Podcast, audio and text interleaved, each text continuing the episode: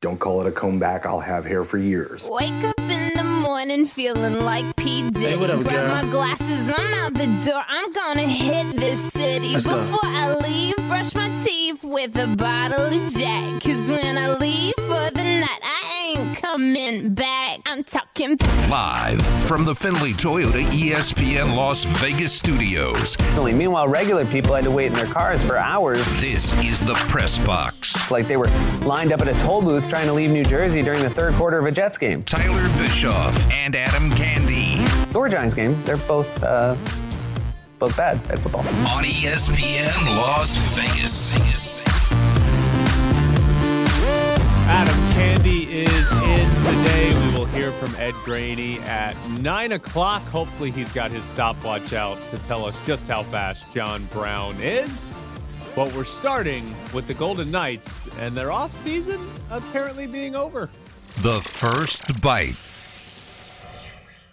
Oh, good. It updated.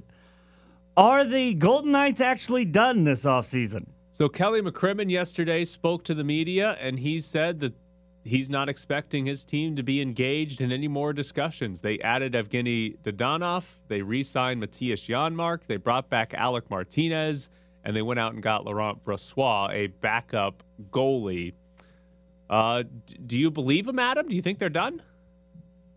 I do not, Tyler. Uh, I do not at all because it would be very difficult to believe that re signing two players, filling a spot you created by a trade, and adding one offense first forward on your third line is all this team believes that it needs to do, uh, especially when we know that the clear area of need for the Golden Knights was down the middle, and they really haven't done anything to address that. Yeah, not at all. And that that to me is sort of the interesting part of this. If they are in fact done, like if Kelly McCrimmon is telling the truth and they are done, and I mean they, they are over the cap, so they'll have to do something else, but it's uh, it'd be relatively small move. But if they are in fact done adding, they didn't get a center. They did not improve their center depth. Um, Kelly, well, Kelly McCrimmon did say a couple days ago that it was people outside the organization that thought they needed centers, not people inside the organization. But they did not improve their center depth, and in reality, they they kind of just improved their winger depth. And it looks like if this is the roster, if this is what they're going for, they went for just improving their forward depth overall. Like that would have been that's the only thing they really did positively this offseason was hey, they made their forward depth a lot better. Kelly McCrimmon even said yesterday he thinks this is the best top 9 the organization has ever had because the third line might actually be competent next year. Yeah, there. Look, it's hard to argue with the fact that talent-wise, just on paper, that they have a lot of goal-scoring depth. Um, you can also look at the fact that a guy like Yanmark came over to this team with consistent years of declining Corsi four percentage, and then became a fifty-seven percent guy on this team while he was here. Like this, this system and the depth that they have does tend to make these players better in some ways by a guy like Yanmark going down to the third line and playing mostly against third and fourth lines as opposed to having to go out there and you know match up against the best of the best. So it's not to say that they don't have depth; they just don't have the depth necessarily where they need it because we also have to acknowledge the fact that uh, Tomas Nosek is now gone uh, from this organization, and you know there's another guy who can play down the middle for them, and so you know I, I just wonder if they looked at last year's team, thought they got caught by some variance, and said, you know what, run it back. Uh, the problem, I think, when from our perspective, Tyler, and tell me if I'm wrong here, is that we've looked at a team that has had similar issues for basically three straight years now, where they lined up against an inferior opponent in the playoffs and they didn't have what it took to beat them, even though on paper they were the more talented roster. Yeah, I mean, it, technically it is variance, and normally you wouldn't have much of a problem with, oh, wow, that was just a weird playoff series. We're, we're fine. We were in the semis and we should have beaten Montreal anyways. But when it's happened, you know, two straight years, and even if you throw in that Vancouver series where they, they almost blew that one to a bad team as well, it comes back to where is the goal scoring on this team? We've seen Mark Stone, the best player on this team, go into massive scoring droughts in the playoffs. When this team gets eliminated, it's when Mark Stone can't score. And it's been other guys as well that are thrown in there. And kind of the issue at the end of the day is that their the majority of their roster is a bunch of really good hockey players. They don't have though any guy maybe outside of Pacioretty that is a legitimate goal scorer, just a true goal scorer. And when you bring back Janmark, when you go and get Dadonov, like they didn't really change that. They're still good. Like it's it's a really good roster. It's just I don't know that they did anything differently that's going to change the outcome that they've seen in the last two playoff series where they get to the final four and they lose to Dallas, they lose to Montreal, who they should beat, and in both of those series they just stop scoring. I don't know that bringing back Janmark and Martinez and signing Evgeny uh, Dadonov changes any of that. I think when we come down to the Dadonov signing, we have to look at the fact that look, last year in Ottawa might have been a fluke for him just because of what that roster was. Uh, it's not that hard to look and see three 20 plus goal seasons before that. Now, he also had the benefit of playing with Barkov and one of the best uh, forwards in the league down in Florida. Uh, I think you probably can give Kelly McCrimmon a check in the acquired goal scorer uh, category with Dadonov if you think that last year was a fluky thing for him. He is 32 years old. It's not like you're just banking on a young guy uh, to improve. You're hoping for the fact that this is not the beginning of a downside of his career for a guy who uh, came over early in his career and then came back later uh, to Florida again. Why is Evgeny Dadonov any better than like Reilly Smith? Better than Reilly Smith. Well, he doesn't have to. He doesn't have to be better than Reilly Smith if Reilly Smith's on the roster. Well, you're saying you right? give him a uh, check for for being the goal scorer. He's never he's never put up thirty.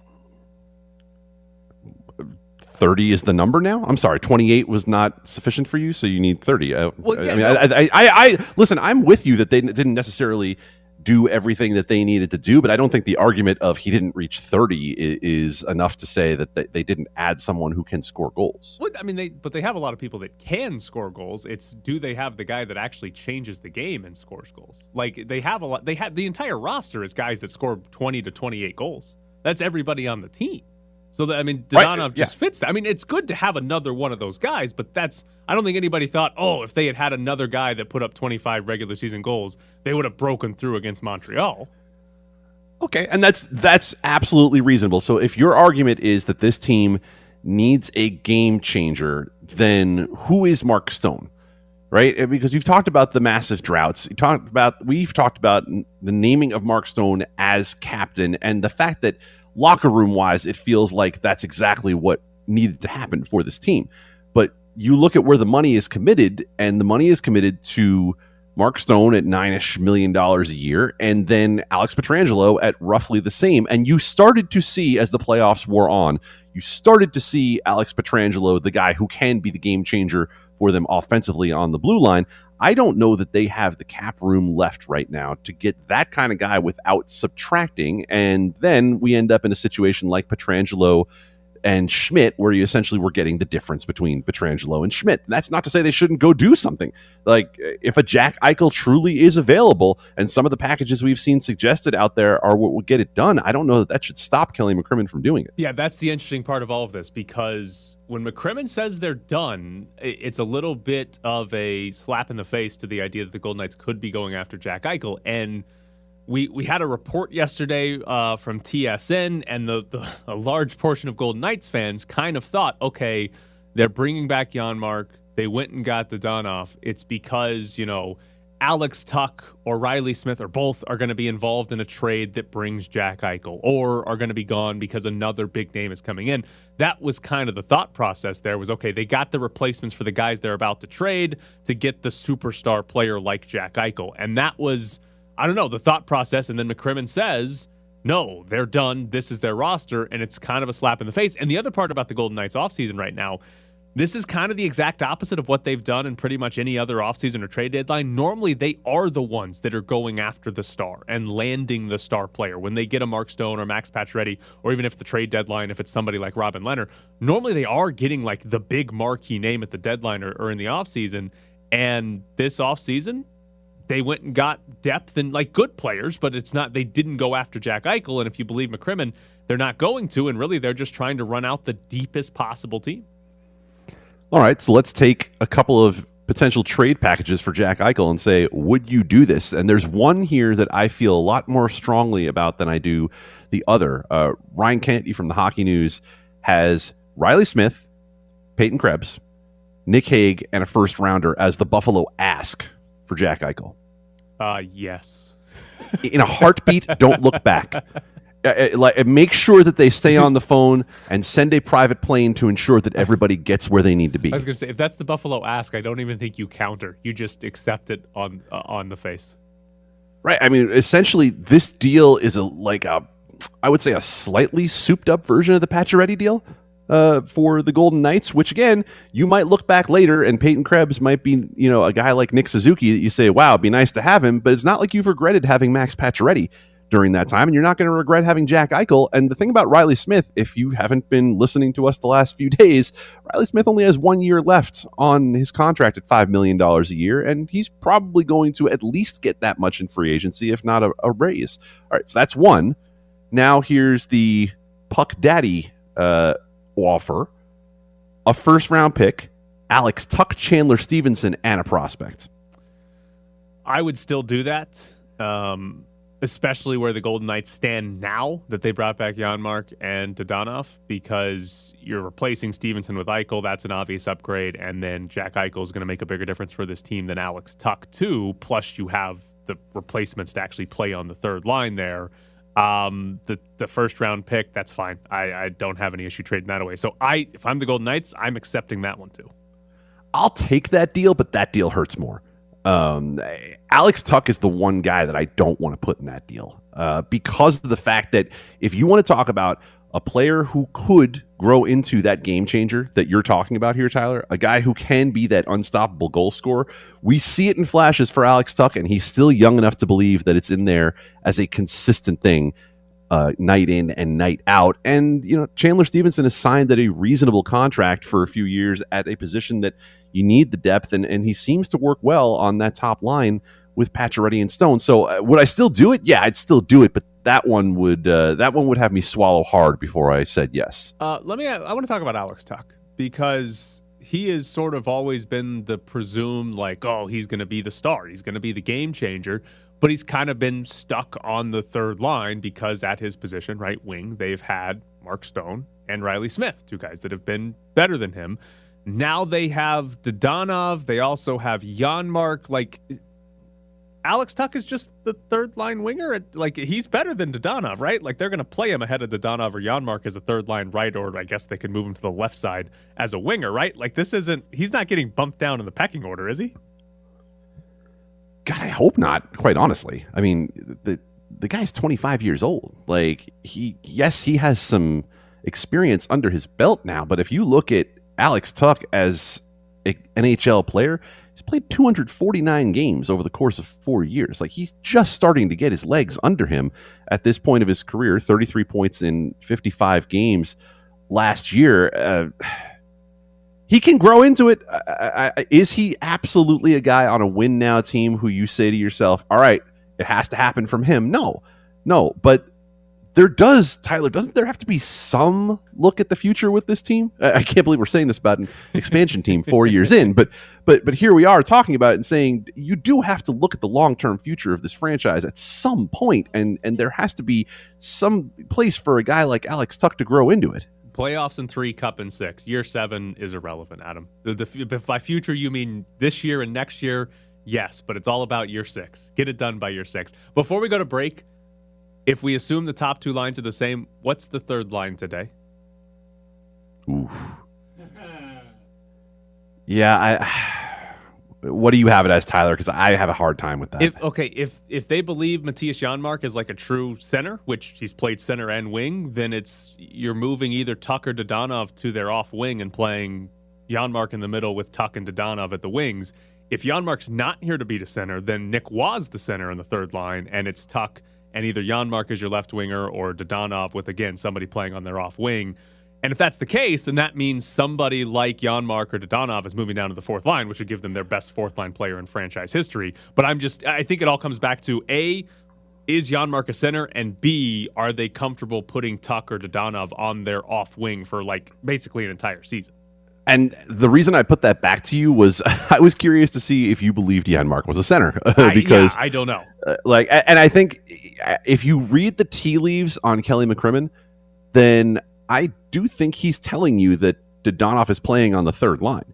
Yeah. Right. If you're going to say the top nine is the best that it's been, then your suggestion otherwise would be that Janmark or Alex Tuch is dropping to the fourth line, which doesn't make a lot of sense for this team. Yeah, it would be funny if Alex Tuch is on the fourth line next year as, hey, he's the future superstar. And now he's taking Ryan Reaves minutes. Coming up next, Aaron Rodgers. Did he just get Randall Cobb? Is that all he wanted this entire time? I love this team. I love the you know the fans and the opportunity to play on Lambeau Field has been uh, a dream come true. To be in my 17th season is really special. I think we can all understand. You know, Green Bay isn't uh, you know a huge vacation destination. People are coming here to play with me, uh, to play with our team, and, and knowing that they can win a championship here. And the fact that I haven't been used in those discussions was one I wanted to change moving forward.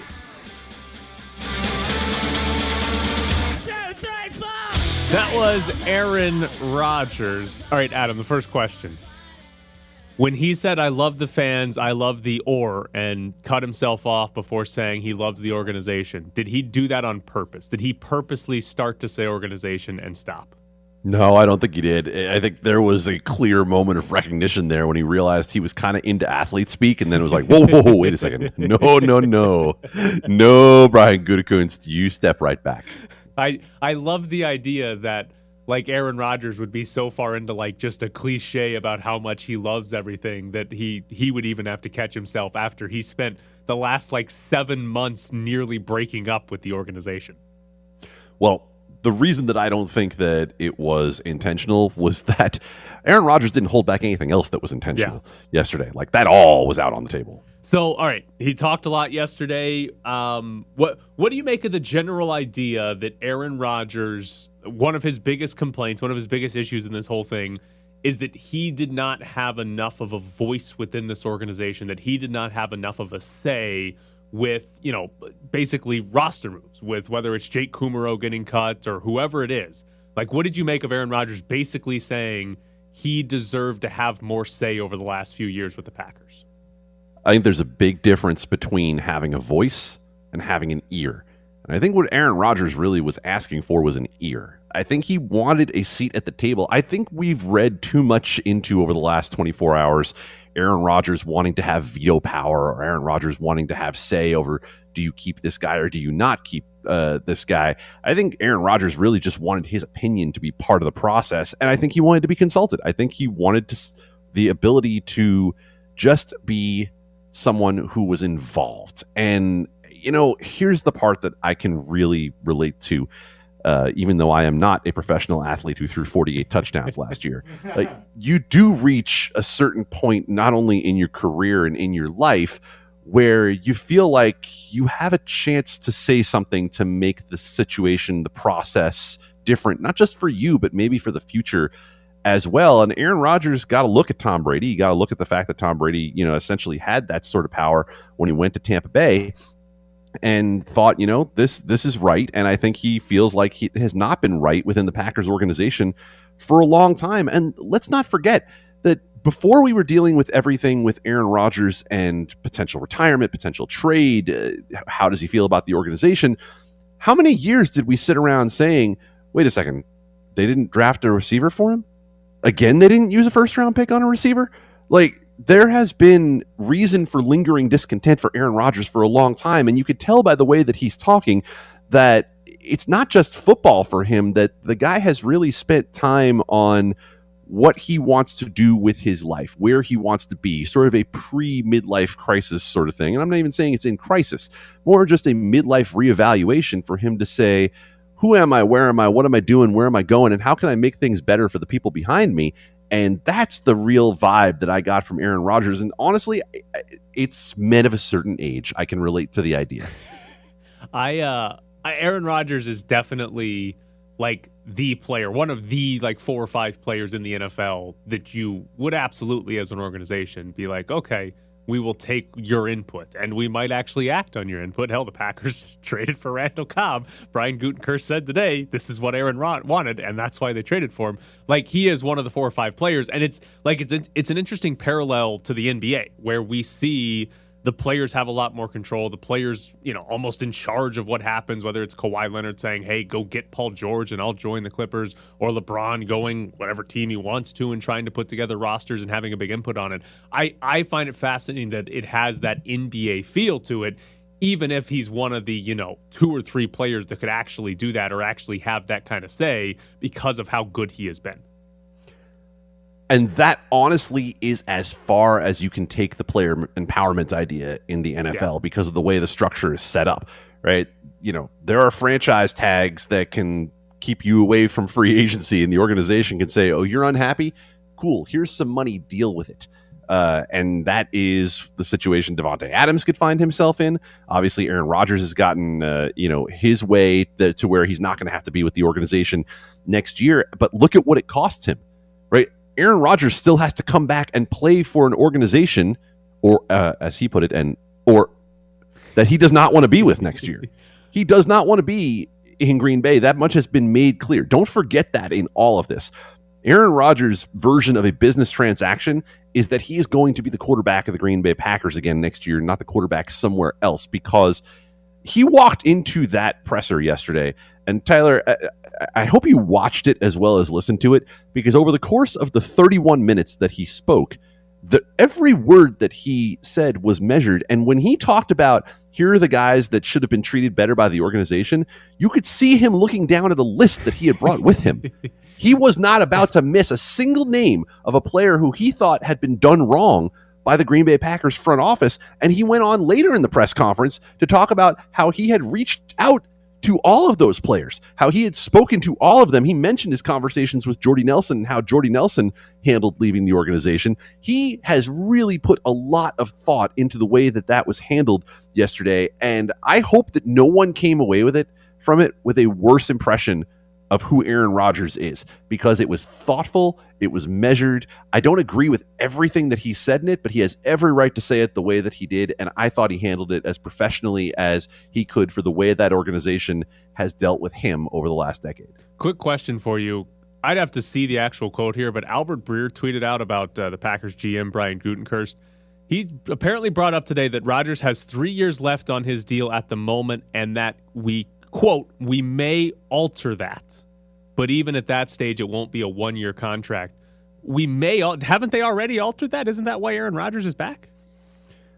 Uh, he was very careful yesterday to not get into the actual logistics of what's going to happen next year, right? I, I think that the Green Bay Packers could find themselves either in some salary cap trouble with the league, depending on whether they are theoretically doing something that is off the books right now, right? If there's some sort of tacit agreement right now. And I think you also don't want to broadcast to the other 31 teams in the league what your plans are for Aaron Rodgers' contract if the Green Bay front office wants to have any leverage at all in trading him. All right, coming up next, Ryan Wallace joins the show to jump into the Golden Knights offseason. Do you feel a little bit like the bad guy in all this? How, how do you kind of, you know, resolve that? Is that something you're okay with sort of being the person out front that's taking the brunt of this? Um, David, these are hard jobs, and uh, you have to make tough decisions. And um, you know, I, I just uh, really feel it's always about what's uh, what's best for the organization, and that's what I'm trying to do you know, Bill had a really special relationship with Marc Andre. I, I do not suspect that's going going to change uh, moving forward. I know that you know they were they were very close. Bill uh, Bill thinks uh, thinks the world of, uh, of Flower, and I know that Flower has a great deal of respect uh, for Bill. But uh, you know, again, for me, you know, I try to do what I believe is in the best interest of the of the Vegas Golden Knights. Every decision that we make is is based on the same thing. Joining us now is Ryan Wallace from the VGK Insider Show over on Fox Sports Las Vegas. Ryan, do we need to come up with like a super villain alter ego for Kelly McCrimmon now? No, no, probably not. Just Kelly McCrimmon, general manager of the Vegas Golden Knights. I think you get the gist. That's good enough as just general manager of the Golden Knights. That inspires enough fear. I, I mean, listen. I think general manager of any professional sports team for the players just in the league and knowing how you know ruthless this business can be at times and, and how much you've got to sacrifice to try to get better. I think yeah, that, that's probably an accurate statement. Uh, so, do you believe when Kelly McCrimmon says yesterday they're done as far as major moves go? They'll have to do something to get under the salary cap. But do you believe him when he says they're done? That this is it for their offseason? You know, I've kind of gone back and forth on this one. Like initially, I didn't really believe him, um, just because I mean, like, who knows, right? Like, you might get um, you, you might get a general manager that you had something going on with come back and say, okay, the price is, has dropped and you might be able to make another move. I, I, I kind of get the sense right now, though, as I kind of look through the roster right now for the Golden Knights, and I, I, I parsed through some of the other comments that Kelly McCrimmon made about this top nine being the best it's been for this organization. It's the best collection of forwards. When you kind of look through it, um, I don't know that it's the flashy signing over the course of this offseason, but you know those statements they, they ring true and you can find more balance. You can find more scoring down the lineup for the Golden Knights, which is kind of what I thought they needed to do this offseason anyway. So maybe they are. I, I, the more time between when when we spoke to Kelly yesterday to where we are now, I, I have a tendency to believe that the big deal isn't coming. Ryan is Evgeny Dadonov more the guy he was in Ottawa last year or the more the guy he was in Florida for the three years before that? Because a lot of this offseason and how we evaluate it, I think will probably hinge on how that deal works out.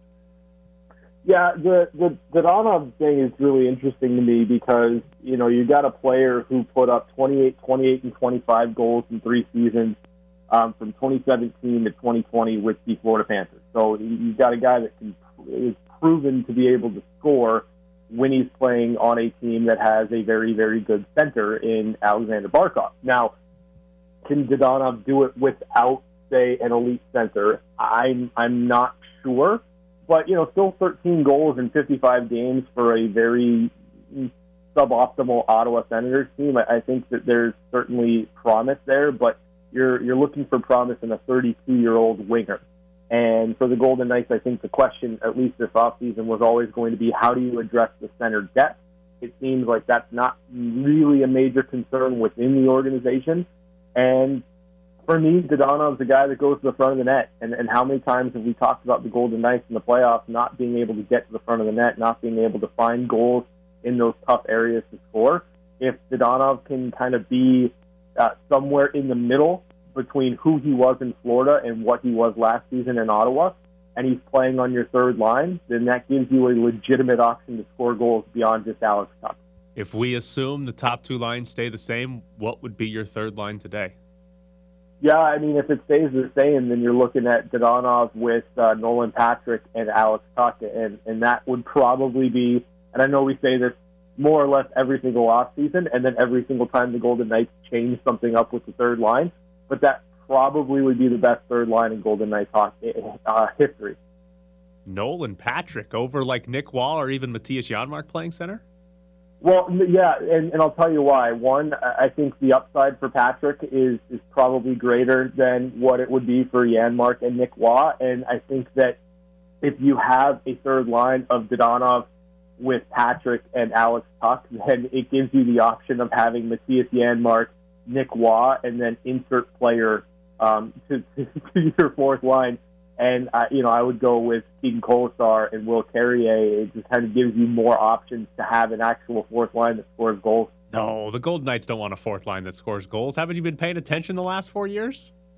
Well, I think I've been paying attention this offseason, and if I'm going to deduce anything, it's that this, this Golden Knights team wants a fourth line that, that can put the puck in the back of the net if needed. What do you make of the signing of a backup goaltender with some amount of the cap space that this team has versus rolling Logan Thompson out there as I don't want to say your 1B, probably more your number two, quite clearly, the way this team is changing going from having a tandem. Yeah, so I, I, I don't quite understand the let's rush Logan Thompson to the NHL and see what he's got after a shortened season in the AHL where he was absolutely phenomenal. I, I think the potential is there for Logan Thompson. I think one of the best things that he has going for him is the fact that he is supremely confident in his abilities.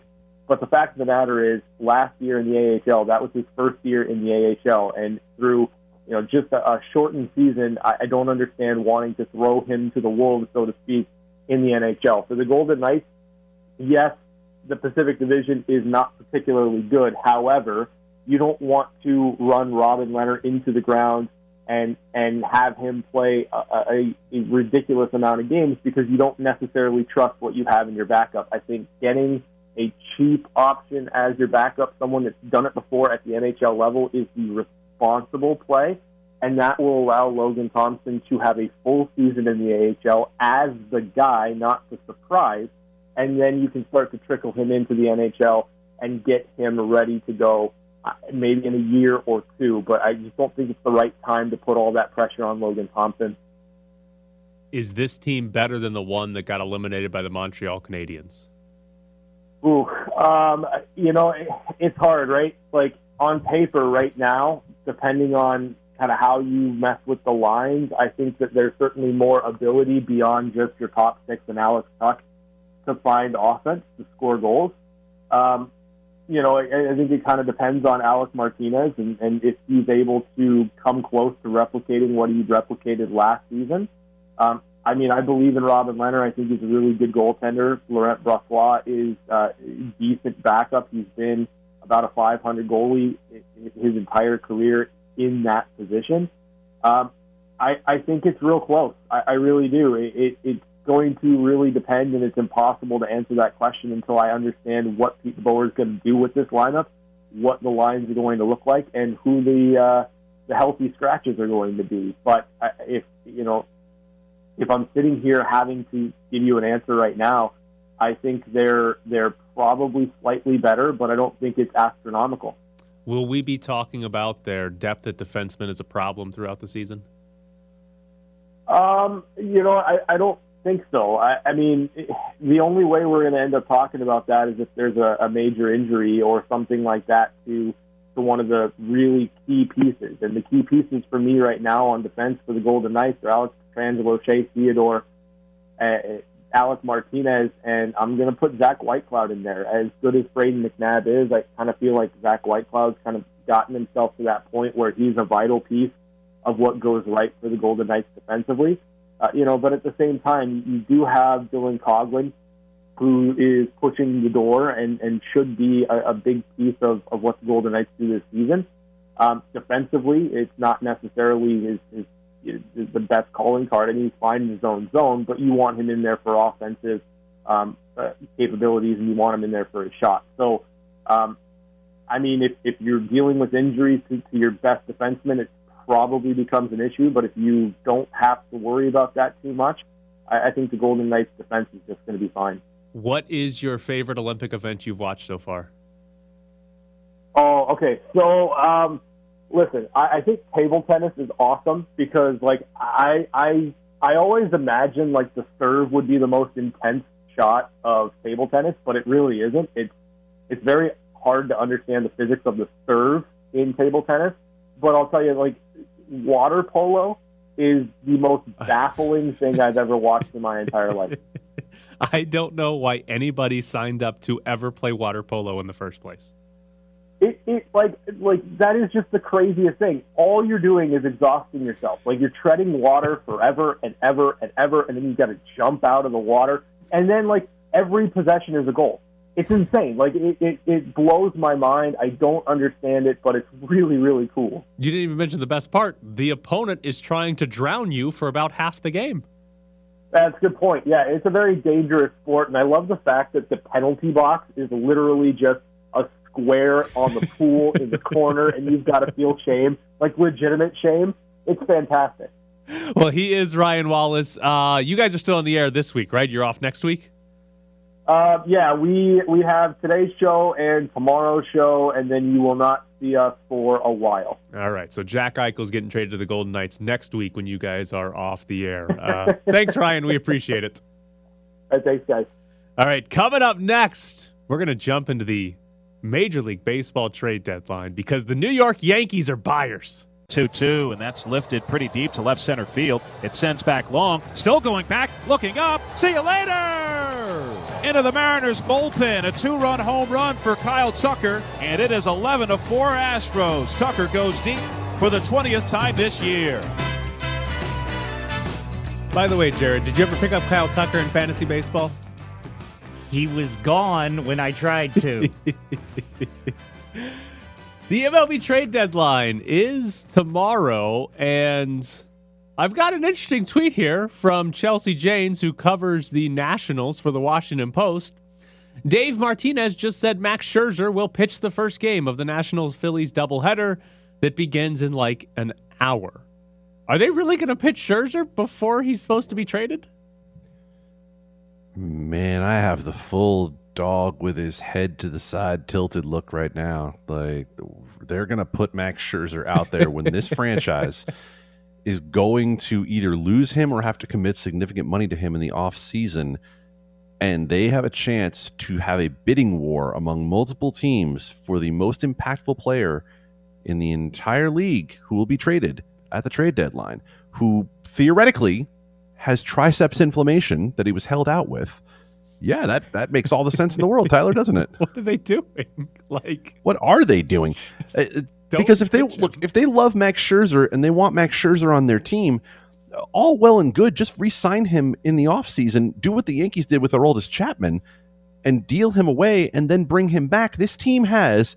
Let me make sure I have the updated number. A 0.8% chance to make the playoffs. Make the deal. Um, I I know the report. I think it was Jayson Stark was reporting that a lot of teams thought, and the or maybe it was the Nationals thought even that they would get a deal agreed to with another team by Wednesday, so they could take it to Max Scherzer, who has a no trade clause, and say, "Here's here's the trade. Here's who you would go to," and give him time to accept it. That has not happened. So, what you, if you put a percentage on it? How confident are you they actually do trade Max Scherzer? I still think it's better than a 50 50 bet that they deal Max Scherzer. And Max Scherzer has some Aaron Rodgers to him. Uh, I kind of wonder, Tyler, if maybe Max Scherzer behind the scenes is the one who said, Oh, you're not trading me? Then I'm pitching. Like I, that, that, that is a good point. Yeah, I, I could see that happening. Like, I'm not sitting out for an entire, what would it be, like 10 days at that point? Right. I mean, if the guy's going to basically say, "Look, I need a throw day, and I'm going to go out and do it," uh, and I'm, I'm taking two third two turns through the rotation and throwing it at seventy five percent, fine. But I need to get out there, and you know, as the guy who brought a World Series home to to the Nationals, I think Max Scherzer's probably earned that cachet. Oh, I kind of love that hypothetical, just because if he pitches today and it's like, uh oh, the velocity on his fastball is down like four miles an hour. Does that like make him untradeable at that point for other teams? Yeah, right. That that, that, that would be uh, that'd be pretty hilarious. Although I think we probably have a sense of who Max Scherzer is at this point. Uh, I don't know that anyone believes that there is truly uh, right triceps inflammation beyond what every starting pitcher deals with every time he throws. All right, your New York Yankees. I guess it's still not officially done yet, but they are acquiring Joey Gallo. Um, two days ago, you were mad because you said they shouldn't be buying anything at all. So, how do you feel about them buying at the deadline and trading for Joey Gallo? I'm glad you brought this to an authority, uh, Tyler, as not only a Bishop Gorman grad who can weigh in on another Bishop Gorman grad, uh, but a Yankees fan who is going to try to make the most sense of this that I can. Uh, speaking of playoff odds, the New York Yankees have a 42% chance to make the playoffs. 42. And yet, they just sold off three reasonable prospects and a fourth eh one to bring in Joey Gallo. Now, look, every metric on Joey Gallo suggests that he is a player who's going to add value to this team, not only this year, but next. And here's why I can live with this because he's not just a rental for this year. Because Joey Gallo can go out there next season as a really good defensive outfielder and a guy who seems tailor made for right field in Yankee Stadium and give them 2022 value as well. If they were just making the deal for this year, I would be in my usual spot atop the building ready to jump. Uh, but I still think this team should not be going for it. so does he does he change enough? Like do you, do you have any confidence the Yankees are going to track down the A's for that second wild card spot? The Yankees have a four game series in Oakland at the end of August that will probably go a long way to determining that. Uh, do I have confidence they can track them down? Yeah. I mean, right now, the Yankees are one back in the loss column of the Oakland Athletics. Now, the, the Yankees also have three games in hand and still have some challenging games in the division left. But even if they chase them down, is the cost of making a trade worth it right now? I guess the Yankees front office believes that it has depth to work from. It did not give up any of its top three prospects in Jasson Dominguez, Clarke Schmidt, Anthony Volpe. But, you know, in the end, I don't think it was the right move for this team to try to add. I think they had an opportunity right now to sell some players, Aaron Judge included, uh, to try to jumpstart this team with a new core. And I don't think that they did the right thing by making a move to acquire someone. That being said, if they were going to make a move, Joey Gallo was probably the smartest move they could have made. Uh, one of the moves that I find fascinating was the Oakland A's acquiring Starling Marte from the Marlins. They get an outfielder who's a solid outfielder. He's going to help them, but he's a rental. He does. There is no future value on Starling Marte unless they're able to re-sign him, and that doesn't sound like the A's. But the A's gave up one of their best pitching prospects in Jesus Luzardo, and I, I the fascinating part to me is it feels like they the Marlins were able to get Jesus Luzardo. They were able to get one of the better pitching prospects because the A's needed the cash. Because the other part of this deal is the Marlins are paying for the majority of Starling Marte's salary the rest of this year. And I can't help but think the Oakland A's gave up a prospect better than they had to because they're cheap. They are cheap. They uh, the Oakland A's organization might make a deal like this just to highlight how cash strapped that it really is. Uh, I have some questions about Marte. Also, his his profile this year is just strange. Uh, his walk rate is way way up. Uh, granted, Miami doesn't have anybody else, so maybe teams are pitching around him. But his strikeout rate has spiked this year. His isolated power is down. Uh, I'm not sure that this is the guy that I would have given up my one of my top pitching prospects for. On the other side of this, by the way, uh, if you're the Marlins, look at this. The Marlins might actually have a competent rotation next year. Like if Jesus Luzardo can work out some of the issues that he's had. Part of the reason Oakland traded him was because they gave Luzardo a chance in the rotation this year and it did not work out. But you look at what the Marlins are building, and they're building it the right way. Uh, Derek Jeter's franchise has m- more pitching up and coming than his old one. Oh, Oh, you're taking shots at your own team. Are, are you jealous of the Marlins rotation? What's not to be jealous of with the Marlins rotation? They're young, they throw well, and they're at very little risk of ending up like Corey Kluber, who went 20 pitches too far and is done for the year. Well, it's all for nothing because the Astros acquired two relievers, so they won the World Series already. They've clinched it. No, the biggest thing that the Astros did was that they demoralized the Seattle clubhouse. That's the part I love the most about this. Kendall Graveman was on the verge of crying, and the Mariners are pissed at general manager Jerry Dipoto. I love the whole thing. Just by making the trade, they killed the Mariners. The actual best part of the Astros Mariners trade is the Astros sent Abraham Toro to the Mariners. Abraham Toro hit a home run in every single game of the series between the Astros and Mariners, one for the Astros and two against the Astros. He also managed to lose all three games of that series because he got traded after the Astros lost and before the Mariners lost the next two. But Abraham Toro is going to hit a home run in every game he ever plays for the rest of his life.